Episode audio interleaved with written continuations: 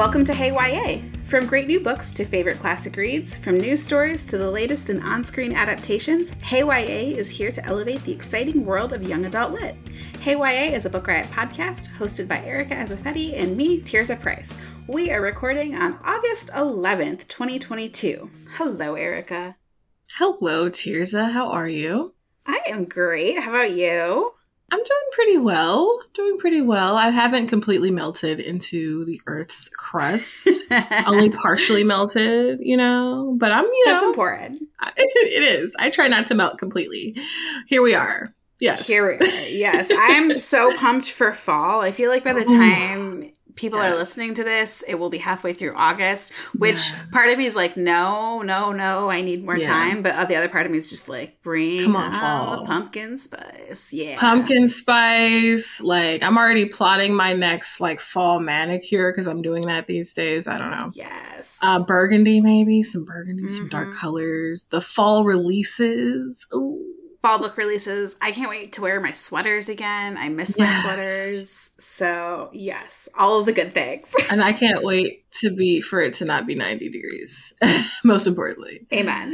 Yes, amen to all of that. Ah, Yeah, I need like a break from the humidity. I live in Iowa, so like Mhm. there's a lot of corn here, and it's funny because like I feel like Midwesterners have this very like we have this very rote conversation about heat and humidity, and Mhm. having always lived in the Midwest, I'm I'm very attuned to this conversation.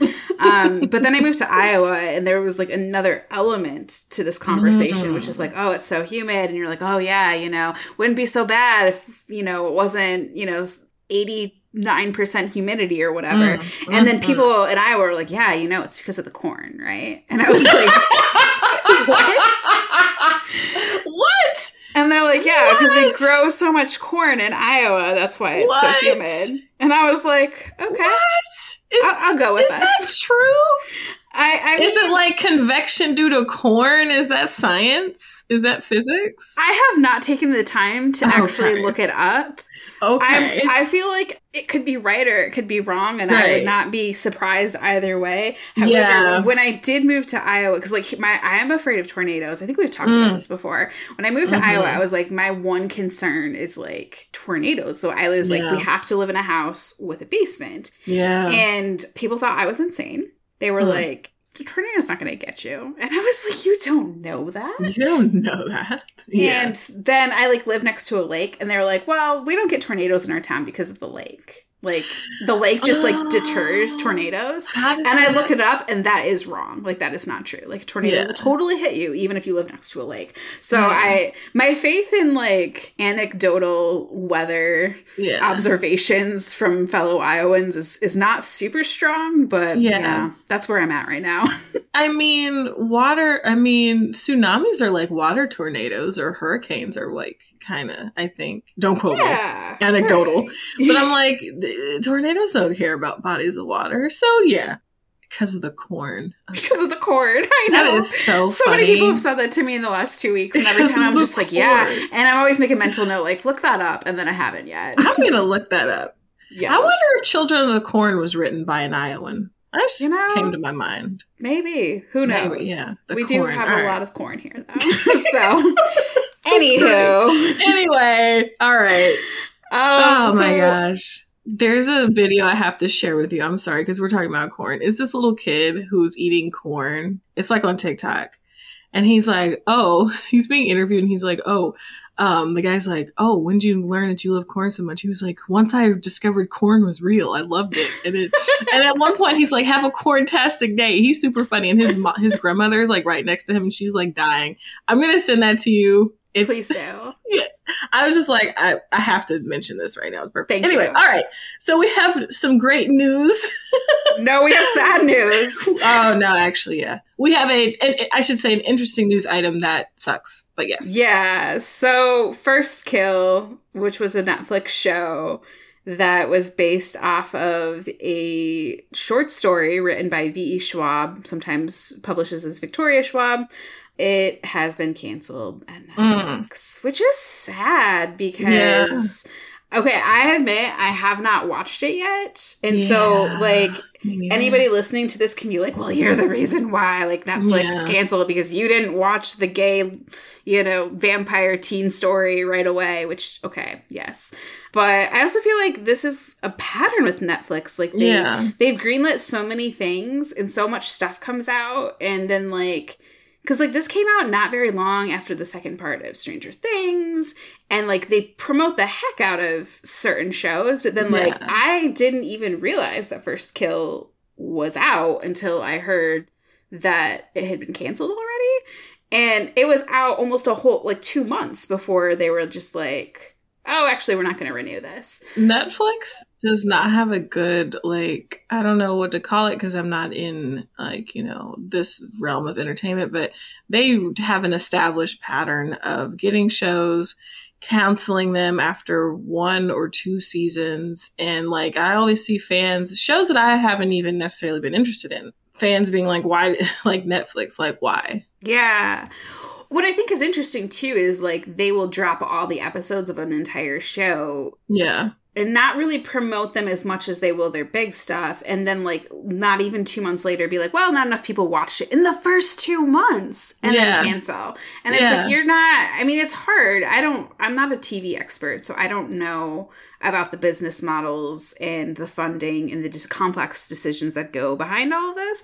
But it's frustrating just because I'm like, there should be I, I, don't know. I just feel like they, you know, you're not even giving something a chance before you're deciding to cancel it. that sucks. Yeah, that's what that's people's many people's complaint about Netflix, and it's like it could have been like their survival up until this point was because they started off as a streaming service, and we've been moving more towards streaming.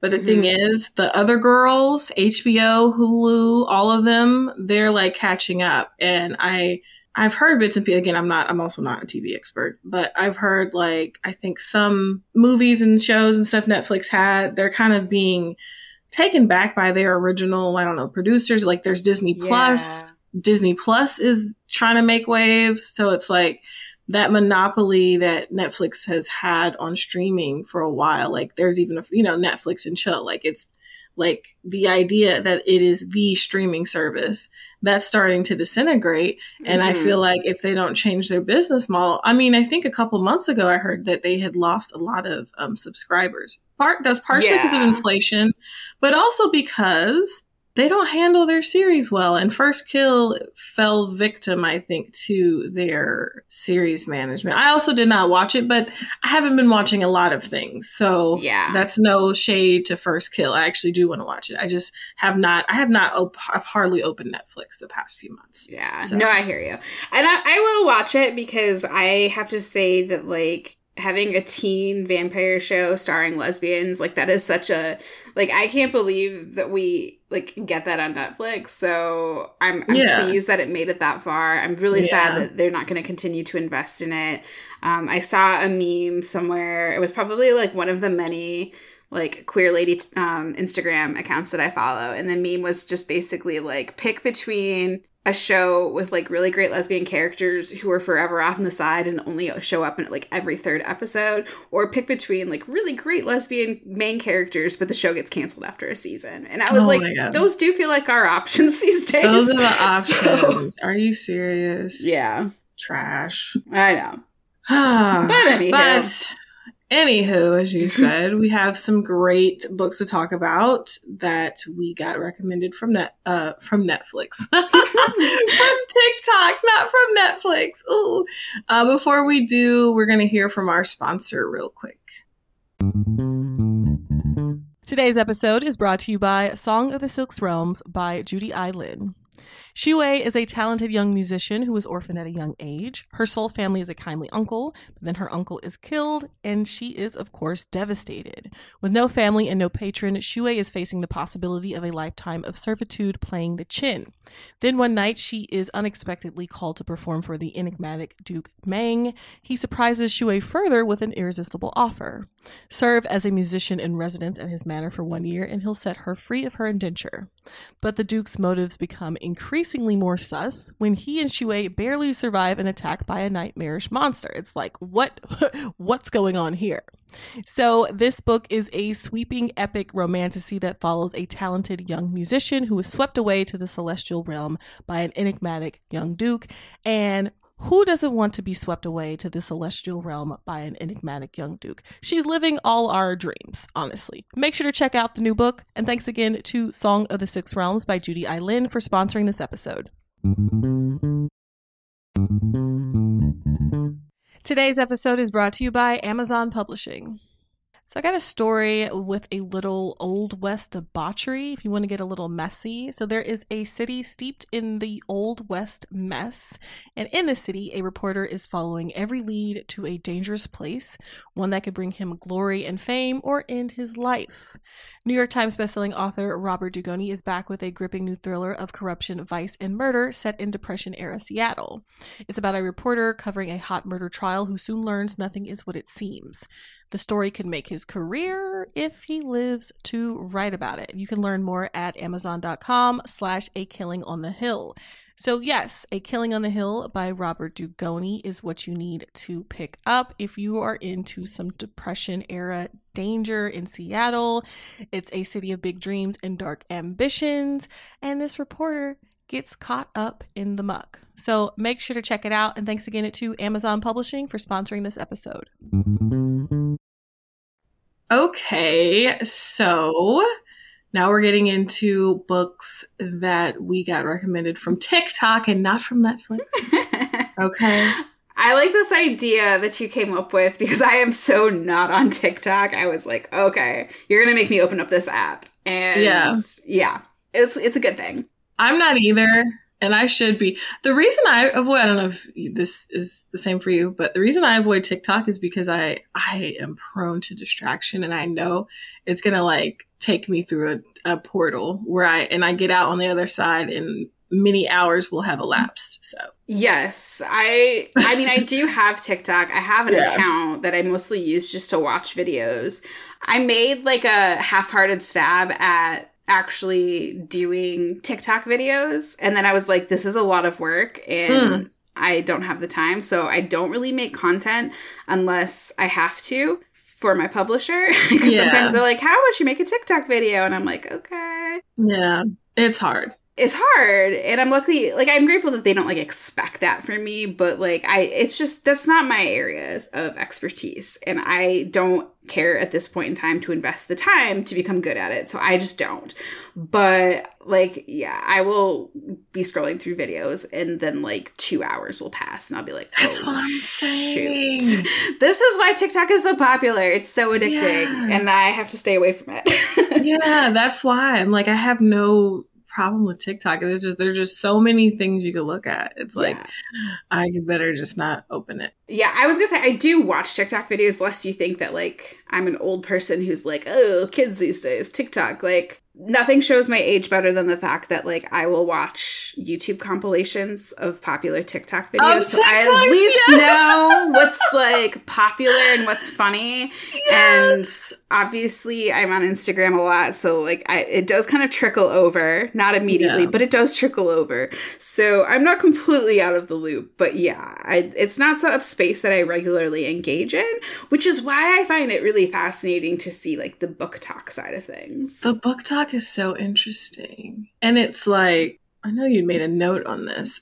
but how I totally did not see book talk becoming such a force within the book world. Yeah, it's interesting because I feel like, you know, TikTok really took off at the start of the pandemic, which Yeah. makes sense, you know, just thinking about where we were at as a society and everybody in lockdown.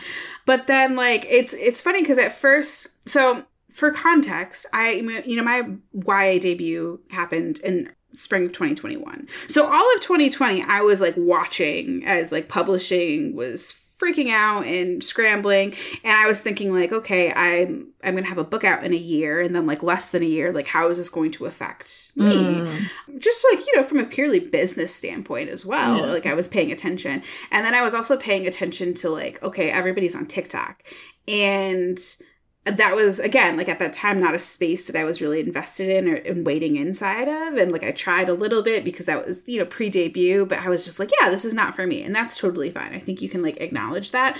But I thought it was interesting how people were like oh TikTok's a fad. Like as soon as we are out of lockdown Yeah. like it will go away. And I was like you realize how many like billions of subscribers or, or, or accounts there are? Like it's not just gonna go away. And so people like acted really shocked that TikTok was selling books, but like social media has always sold books. And I Yeah. would like I will argue with anybody who says that social media doesn't sell books, Right. but it's a matter of like how does social media sell books and like how does it harness sales or actionable sales because you know it's hard to track but like what was so interesting about tiktok was it was so wildly popular and the massive amounts of readers would like latch onto specific titles yeah. and then so you actually saw those direct sales um, rather than being like, oh, uh, my Twitter sold like 300 copies. It's like, well, TikTok's just sold like 300,000 copies. And that was really interesting. And I think shocking for people. I guess, I don't know. I wasn't super shocked by it. I was just kind of like, of course. But it's, what I find most interesting is a lot of the books that are most popular in TikTok are backlist titles, not new Yeah. titles. And not just like backlist titles, but deep backlist titles. So that that was like my kind of interesting observation of like what's popular on TikTok. Why do you think that those are the ones that are like super popular, like the deep backlist? Well, I'm just spitballing here, so I could be completely Yeah. wrong, but I do Yeah. think it's probably like these books already did have a built-in audience because they've been around for Mhm. a while and whether that audience is just like grown or or whatever but like now there's a new platform that like millions of people are flocking to and like that sort of established audience is also going to and i think especially in the beginning when like book talk was newer like i don't know i think maybe your voice was just like amplified a little bit more so I see. Yeah. Before there were as many people. yeah.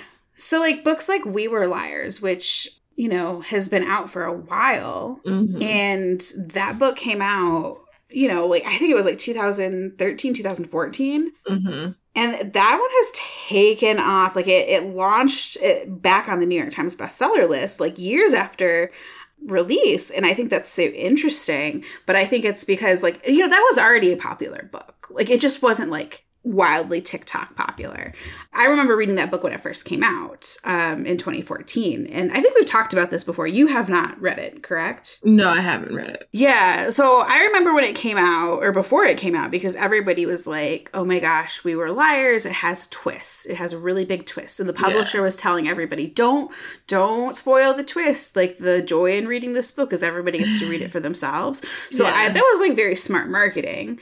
Um, and this was, of course, not very long after like the Gone Girl mania, and and Gone Girl, everybody was marketing that book by being like, it has a wild twist you'll never see coming. Yeah, I remember Um, that. So they kind of replicated that with We Were Liars. I think the issue with that sort of marketing campaign is you can't do it too often without people like just getting burned on that. Um, but it really worked with We Were Liars because I remember reading it was either an advanced copy or like I read it like the second it came out. And I enjoyed it, but I will say I because everybody was hyped up the twist, I was extra vigilant and I figured it out on like page 40. Tears. So, So- you're also Tears though. So there's that. like you write mystery books, so I mean, but I don't know. In 2014, I don't know if I was like that astute, but still, I was like, okay, I figured it out. But Really? like, it, I think so. Like that book was already popular, and then TikTok comes along and offers like another platform to like make books that people already loved even more Yeah. popular. So Yeah. like that one makes sense to me. I feel like they both die at the end by Adam Silvera was also one of like those. But then you see like newer books like The Inheritance Games, which we Mm. both are going to talk about, and that you know that's a newer book and that took off. So I'm not saying it has to be older books, but I do just think it's interesting that like older books are kind of getting this second life on TikTok. I I wonder my my take on that. I think you're right. I think they already have the built-in audience. It's kind of like when movie producers and stuff like that, studios, they adapt books that already have a built-in audience because they're like, okay, well these people are going to come see the movie, so let's make the movie, we'll make money, whatever. Yeah. I also wonder too if it's like why like backlist, deep backlist books are super popular on TikTok is because the people making the TikTok videos, it's like those books are nostalgic for them, maybe. So, like, they already Mhm. like them. And so, like you said, when TikTok was fresher, when it was newer, and there were fewer people making videos, like those voices were amplified more. And I think something about these books, they're very, um, how should I say? They work well with like aesthetics, I guess. And that like such a big part of TikTok is a video platform, like short video platform. So books that have certain aesthetics that are like just very I guess pleasant to look at or like trendy, like dark academia and stuff like that. Mhm. Things that lend themselves to that are going to be more popular, I think. Books that lend themselves to that, I think. Yeah. No, I agree. Yeah. And I did think, I wasn't sure that TikTok would last only because it reminded me of Snapchat and Snapchat came and went. Yeah, that's so funny. I'm so active on Snapchat amongst like my five friends. Oh, you are. No shade to Snapchat. I just, it's still, it's still. no shade, Teresa. No yeah, shade. it's but it's I I know what you're saying. Like it was super it was super popular and now it's Yeah. like oh you have Snapchat. But I I I don't see Snapchat as like a social media platform. I Mm. see it more as like the five friends that I I talk with all the time. They're like my cousins and my spouse and like three of my closest friends. Like Yeah.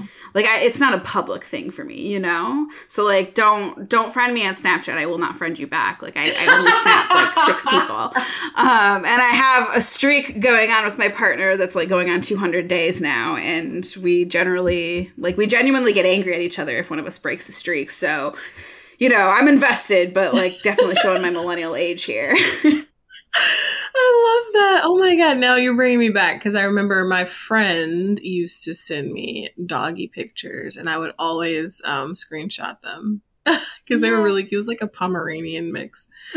Um, and he was very sassy and funny. But yes, so no shade to the Snapchatters. no shade to the snap But yes, so should we talk about the inheritance games first since we both are into it? Yes. Okay. We are going to give the caveat that we've not finished it, but we're both like super into it in the middle of it. Super into it. Yes. Yeah. And I think, I mean, I don't know about you. When we decided on this show episode, I was like, perfect. I'm finally going to read the Inheritance Games because Yeah. that is like one of the few books that like I know is super popular on TikTok.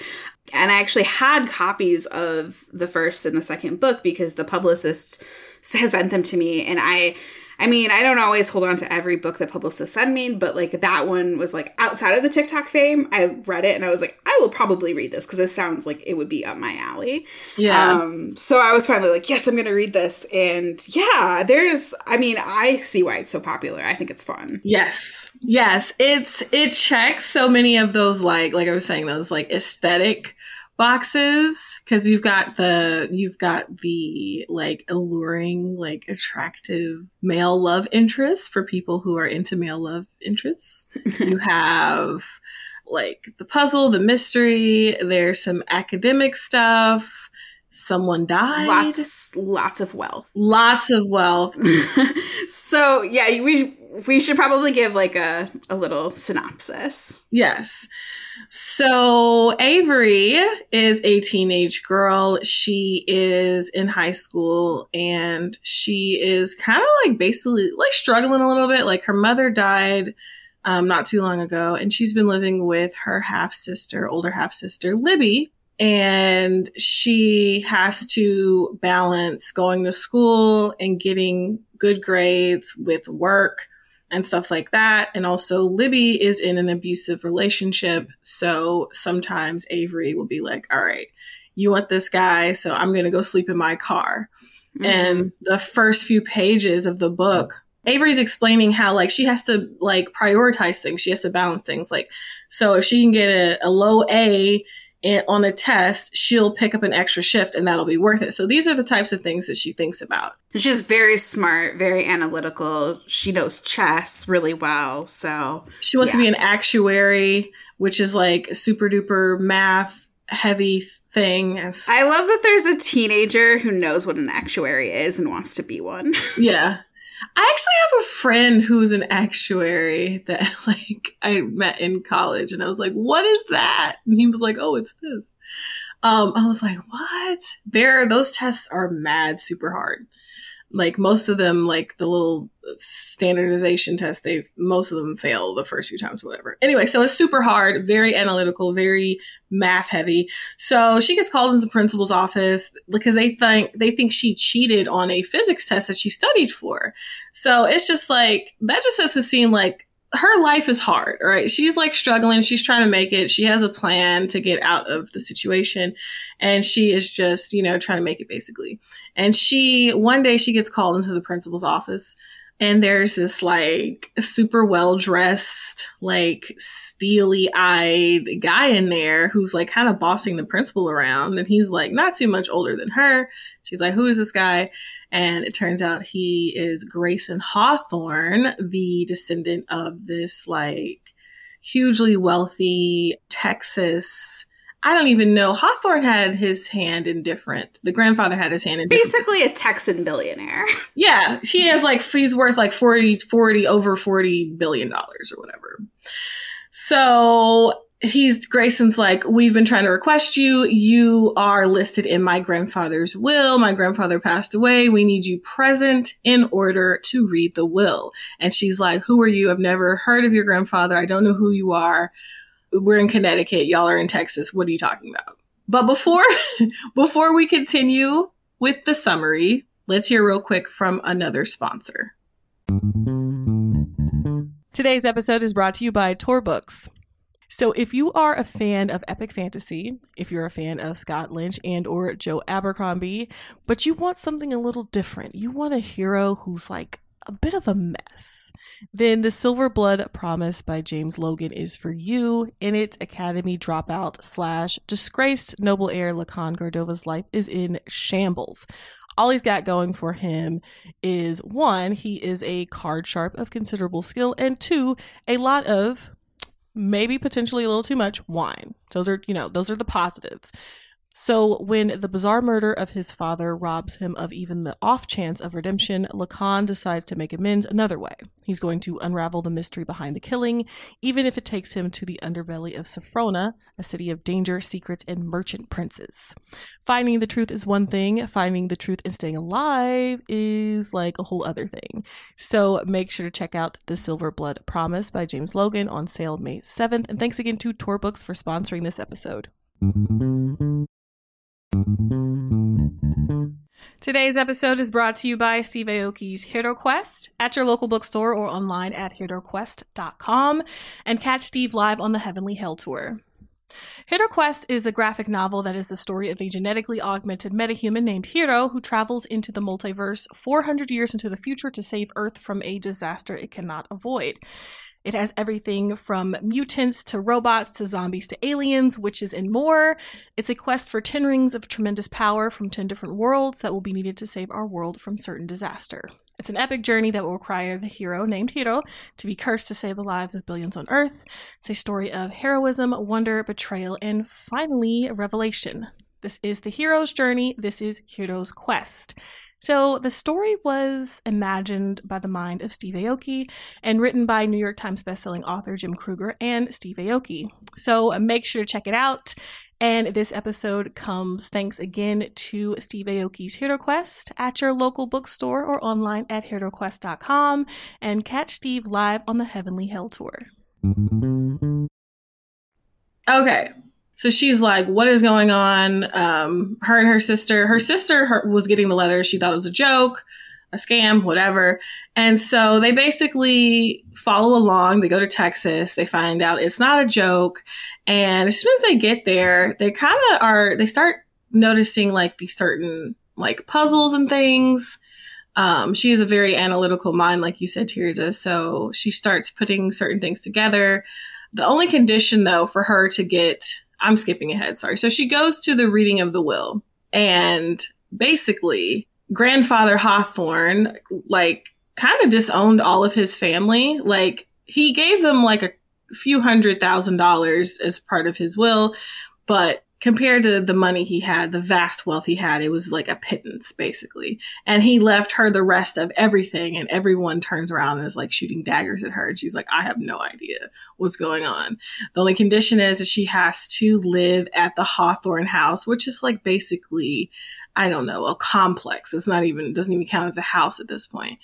She has to live there for a year. Yep. Yeah, I don't know if you have. Do you have anything you want to add to that? Too? No, I, I think that's a really good place to leave it. So basically, yeah, if she wants to inherit billions, just live in this house for a year with the four Hawthorne grandsons who are around her age. Mm-hmm. She has mm-hmm. no idea why she was left these billions of dollars. The only note she gets from grandfather Hawthorne is, Dear Avery, I'm sorry. Like, and that is yes. it. So everyone is like making these wild speculations about like, why would he leave money to you? Are you like a secret, you know, kid or something like that? and and she doesn't know because her mom is dead and she has no idea what the connection is but over the course of this year of living in this house she's got to unravel all these clues and, and figure out um, what is going on i think like one of the reasons why this book is probably so easy to inhale is the chapters are super short like yes. two to three maybe five pages at the most. And so it's easy to be like just one more chapter. Avery's kind of a smart mouth but like not in an obnoxious way. She's yeah. just you know she's a street smart kid. Um the the four hawthorne grandsons are intriguing. They mm-hmm. each have their own personalities and their own secrets um, so yeah, it's a very easy to read book with like lots of interesting family drama. And of course, like billions of dollars at stake. So there's like that air of I think kind of like escapism. Like what what yes. would you do if you inherited that much money? It's kind of like wish fulfillment. So I I see why this book is so popular yeah. and why it's like traveling like wildfire across TikTok. I and I have to say, good on you, TikTok. I'm into it. I'm super into it. And yeah. I think it works for all those reasons you said. That short chapters is very clever. It is. Because it is it because it's like, well, if a book has 350 pages, it has 350 pages. But it changes when you divvy up those pages by like like you said, two to five pages per chapter. Like so the, the book has like 91 chapters, but it's also like you can pop them like candy, kind of. Yeah. And I like to, I had a concern when I learned that Hawthorne was Texan.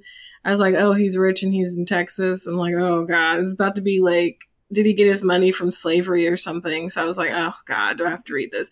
And I found out that he didn't. This is explained early on, so it's not much of a spoiler. That's good. That's yeah. Good. That's a good little detail to give out. Yeah. And I like that there are like you it's like mostly a white family in Texas, but there is some little diversity there. I'll let you find out what that is.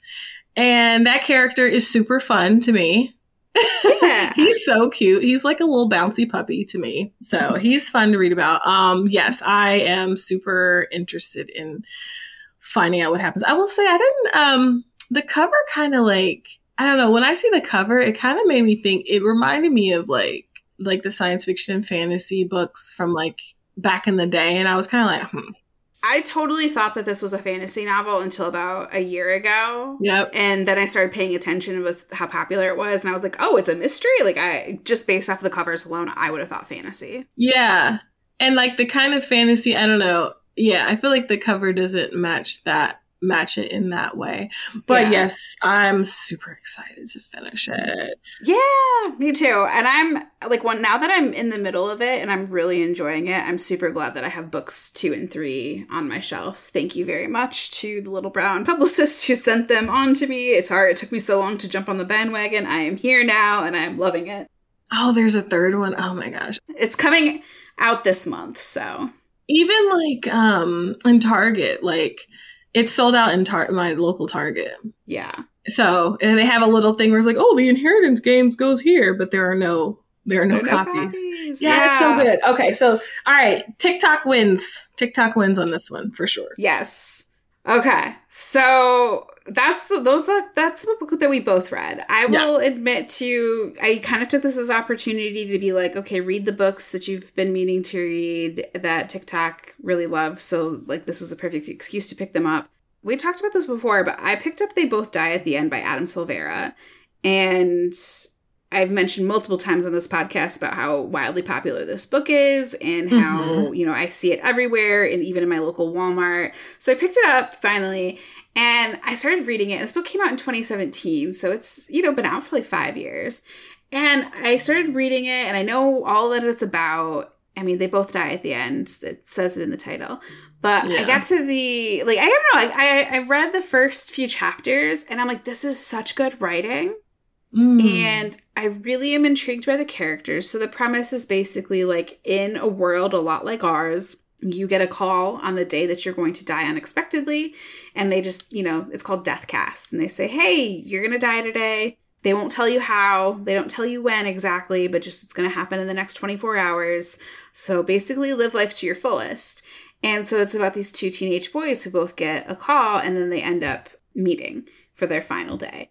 And I was sitting there like, I'm starting to feel emotions and I don't want to feel mm. these emotions right now. Yeah. Like, I mean, I think that's probably why this book is so popular because it is very emotional and it's one of those books where I'm like if I keep reading this I'm going to ugly cry at the end and I yeah. just know that and part of me is like I don't want to be emotionally manipulated today and then the other part of me is just like if I'm in the right mood I could totally like just dive into this book and probably rip right through it. So I did set it aside just because like I wasn't really feeling like I wanted to be emotionally wrecked at this yeah. point in time. Yeah but it's not because the book was bad. And and it was good that i got that far because i was like i now i understand why this book is so popular. Um so yeah i don't know if i'll go back to it. I really do think i'm gonna have to be in the right mood to go back to it. But good on adam silvera for you know taking i mean i think what he does pretty well in his writing is he takes these like big questions of like what would you mm-hmm. do if you only had 24 hours to live? Mm-hmm. and then he like makes it into a really engaging and interesting book. Mm-hmm. It, like with a premise that's pretty relatable. Um, or maybe that the premise isn't relatable, but the world is relatable because it's a lot like ours with like one big difference. And I just yeah. thought that was really intriguing. So there are aspects of the book that I thought were really funny because, like, of course, if this service really did exist in life, there would be apps around like, oh, is this your last day? And there would be yeah. trolls who'd be like, hey, are you selling a couch? And there would be like emotional stories about people trying to rehome their golden retrievers on their last day oh of life. And God. I was like, I can't do this. It's too emotional. I have to go hug my golden retriever. oh, I didn't even think about that. Yeah. See, wow. This is why I was like, I, I could probably read this book, but not today. Yeah. And I think too, like, I often see like things on TikTok or other social media platforms or book lists, whatever, where people are like, oh, here's a list of books to make you cry, make you ugly cry. So people like those like people do people that. like to be in their feelings at certain times. And I would say I might even like to be in my feelings at certain times, but it for me it's a, a specific like I have to be ready for it. Like you said, like I'm like hmm. and I saw this one too when I was trying to see like okay, TikTok, like what do you got for me? This one obviously popped up and I was like, "Ooh, I don't know if I want to feel those feelings right now. So I didn't even get as far as you did because I was like, oof, I know that's going to be sad. Yeah. It it's I mean it, the, it's the type of book that like it tells you up front they both die at the yeah. end. Yeah. So yeah, I definitely agree with you on that. Like, do people do love that? I've had, you know, working in libraries, teens come up to me and be like, I want a book that's going to make me cry. And I'm like, okay, this book will do it. Yeah emo teens. We were all there once at one point. I was oh, there totally. too. Totally. I I like how and what you mentioned here. One thing I noticed with both of these books, and I guess maybe books in general, it's like you say how like if you only had a certain amount of time to live, what would you do? It kind of asks that question. And with the inheritance games. Like there's kind of that question of like if you suddenly inherited 40 billion dollars what would you do with it? Yeah. And I think that's like um, both of these books have that in common because it's like when I was reading the inheritance games, I definitely was like, huh, what would I do with, you know, access to all those billions and all those things? Um, so it's interesting. I, I, I definitely feel like people are putting themselves into these stories in a way for, yeah. you know, with these questions. And that might be what people do with books in general, but I feel like especially these Like, because they ask a very specific question. Because, you know, I've read a lot of books and I don't necessarily put myself in all the books, but with these, and I think too, I haven't read They Both Die at the End. But yeah. Yeah, that's such a good point. And I think back to um, you know, gonna date myself here. But I think back to on like what books were like insanely popular when I was a teenager. Mhm. And one author that was incredibly popular was Meg Cabot. And I loved Meg Cabot. Mhm. And her books, I think, did a similar thing to what you're talking about here, which Mm. is, you know, because she wrote books where it was like sort of wish fulfillment, but it also kind of invited the reader into the world of this character and kind of allowed them to think about, like, well, what would I do if I found out that it was actually the princess of a small European principality? um, or what would I do if I inadvertently saved the life of the president and now I was skyrocketed to national fame? yeah. Um, or what would I do if a movie star showed up in my um, high school and was like going undercover and I was the only person who knew about it and I had to like show him around? So, like, Mhm. Meg Cabot was really good at coming up with those really catchy premises where you were like, oh, what would I do if I was in that Yeah. situation? And then you could read about it with the characters. So it's interesting to me that now, like, you know, 15 to 20 years after that initial sort of, you know, Meg Cabot's initial sort of coming onto the scene and being really popular, a similar, you know, stories or similar premises are being unrolled. So, oh, that's such a good Yeah. insight. Yeah, thank you. I was like, oh, wait. I'm like, other books do this, but these books, I feel like it's especially prevalent. So it's something interesting to think about. Yes. But yes, I feel like I will eventually read They Both Die at the Ends, but I mm-hmm. gotta like hype myself up. I gotta be in the mood. You know what I mean? Yes. Whew. All right. So the next one I have is Iron Widow by Xiran Jay Zhao. And this is like, this is like my, I don't know, like fire, fire, fire upon them kind of book because it takes place in this world where um, basically the people are trying to fight these like giant bug like alien things that fly around. They have this like wild, crazy power. And they built people built these uh, war machine called chrysalises which also sounds like a chrysalis which is what butterflies go into but side note on that and they take the shape of like these mythical animals and the machines are powered by the like life force kind of of the pilots. And so they each machine has two pilots female pilot and a male pilot and they bring both they both bring different energy to it. The problem is, though, that oftentimes the using the system, the female pilot gets basically used up, which is a very obvious metaphor for society, clearly, right? Sexism, mm-hmm. patriarchal society, la la la. And so people are fine with that. They call the women pilots concubine pilots.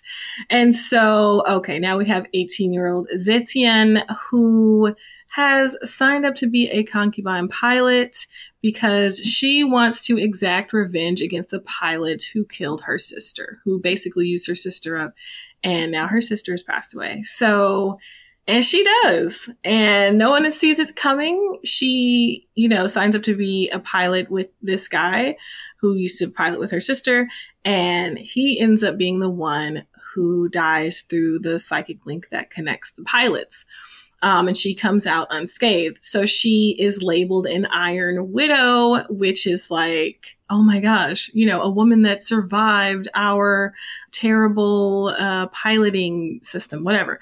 And so now um, they kind of want to kind of keep her in her place. So they pair her up with a, another male pilot named Li Shimin and he they're thinking like you know he can kind of keep her in check but obviously he can't. Um, but he is his own force. So she basically is trying to survive these freaking big old bugs and also patriarchy. There's there's a love interest. There obviously is um, a lot of sexism. So i mean clearly it's queer, it's feminist, it's like the world building is super on point, little polyamory, you know, little little this and that. So I oh, also I should say, the author promised, I think they promised, like, if their book, I, I forgot what the promise was, like, either if the book, if they got a book published or if it reached bestseller list, whatever. Um, they promised to take their official author photo in a cow suit. And so they did their official author photo there in a cow suit with red lipstick. So I just thought I would, I think they made a TikTok about that. I thought I would mention that. Yes. yes. And Xiran also does a lot of content on TikTok. And Yes. They did a lot of content on TikTok before the book released. Yep. So they definitely were one of the early um, adopters of TikTok and seem to know how to use the platform really well. And I think that also kind of helped with, you know, just having that book be very popular on TikTok Definitely. because yeah. they were definitely a big TikTok user at least a year before their book even came out. So, Yeah. and I mean, like, I'm not saying like, oh, that's the only reason why it's popular because obviously it's a great book and it has amazing elements that people are really excited about. But I think that like that's kind of part of the equation as well. No, it definitely, I definitely think so. And of course, like if the book sucked, people would be like, oh, whatever, your videos Yeah. or whatever. But I think it's a combination of the book being good, being interesting, and the fact that the author was on TikTok and already had amassed a following. Yeah, all those things. Yes, all those good things. But yes, definitely pick that up. So, yeah, obviously, I mean, we can't talk about every single book that's really popular on TikTok. And I think it is ever evolving as well Mm-hmm. because trends come and go, things change, but um I'm I'm just going to drop a link to one of the posts that we have on Book Riot that's like 10 of the most popular YA books on TikTok right now. Uh, the books that we mentioned are some on there. So, but there's other ones too that are great that you can also check out as well. I should also say TikTok actually started a book club. Oh, cool. Yeah, I think we did a post on that, a brief like introduction. So I'll drop the link for that as well. Um, so yeah, you know, basically capital, and it makes sense because there there are different um, book clubs popping up all over the internet, which you know you love to see it. Because I know at one point people were like, "Oh, people are reading books. Books are dying. Blah blah blah, whatever." And it's like, actually, no, No. sis. Like books are thriving. Where where have you been?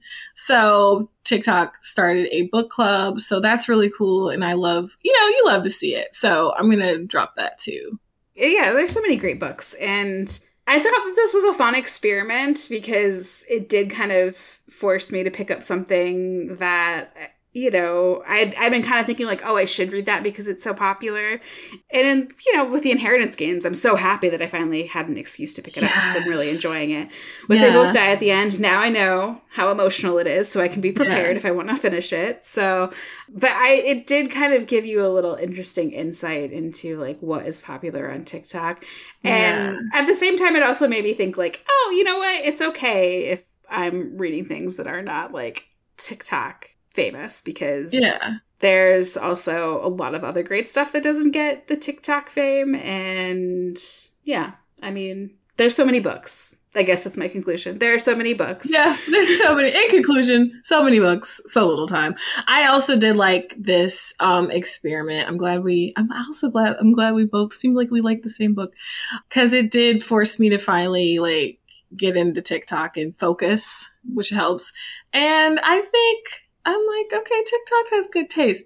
Now there were other. I mean, of the books that TikTok found interesting, I chose the ones that m- appealed to me more. So, as you said, Tirzah, there are other books that I didn't read because I was just like, oh, these books, I think I would like them more than those other ones. But um, yeah, it, it was an interesting insight, and it's cool. It's it can be kind of an interesting experience to read what a lot of other people are reading because then right there you have people to discuss it with. So that's cool. Exactly. Yeah. It was fun. I mean, I'm glad we did this. Yeah, yeah, I think it was cute. Yeah. All right. Well, thank you as always for being my co-partner in Yay. reading YA adventures. Yes. This is fun. Always fun. Yeah, and thank you so much to everybody who tuned in this week. Um, you can always leave us feedback about the show on Apple Podcasts or Spotify. Lets us know how we're doing, and it helps others to find us as well. You can also always email us at heyya at bookriot.com with suggestions, feedback, um, even your own reading requests. We'd love to do a reader request show sometime. Um, so get them into us. And finally, don't forget to visit bookriot.com for newsletters, more podcasts, and all things bookish. Thanks again to today's sponsors, and thanks to our awesome audio editor, Jen Zink. You can follow me on Twitter and Instagram. I hang out at at Tirzah Price. Um, I'm also on TikTok, but like not really. So, but all my handles are the same. Erica, how about you? I'm on Twitter at Erica underscore easy e underscore. I don't even remember my TikTok handle, so it's like it's fine. Yeah. If you send me stuff on TikTok, I won't see it for three weeks. But yeah, you know, we're there. Basically, yes. All right. Well, thanks so much for tuning in, and we will catch you again in two weeks. Happy reading. Happy reading.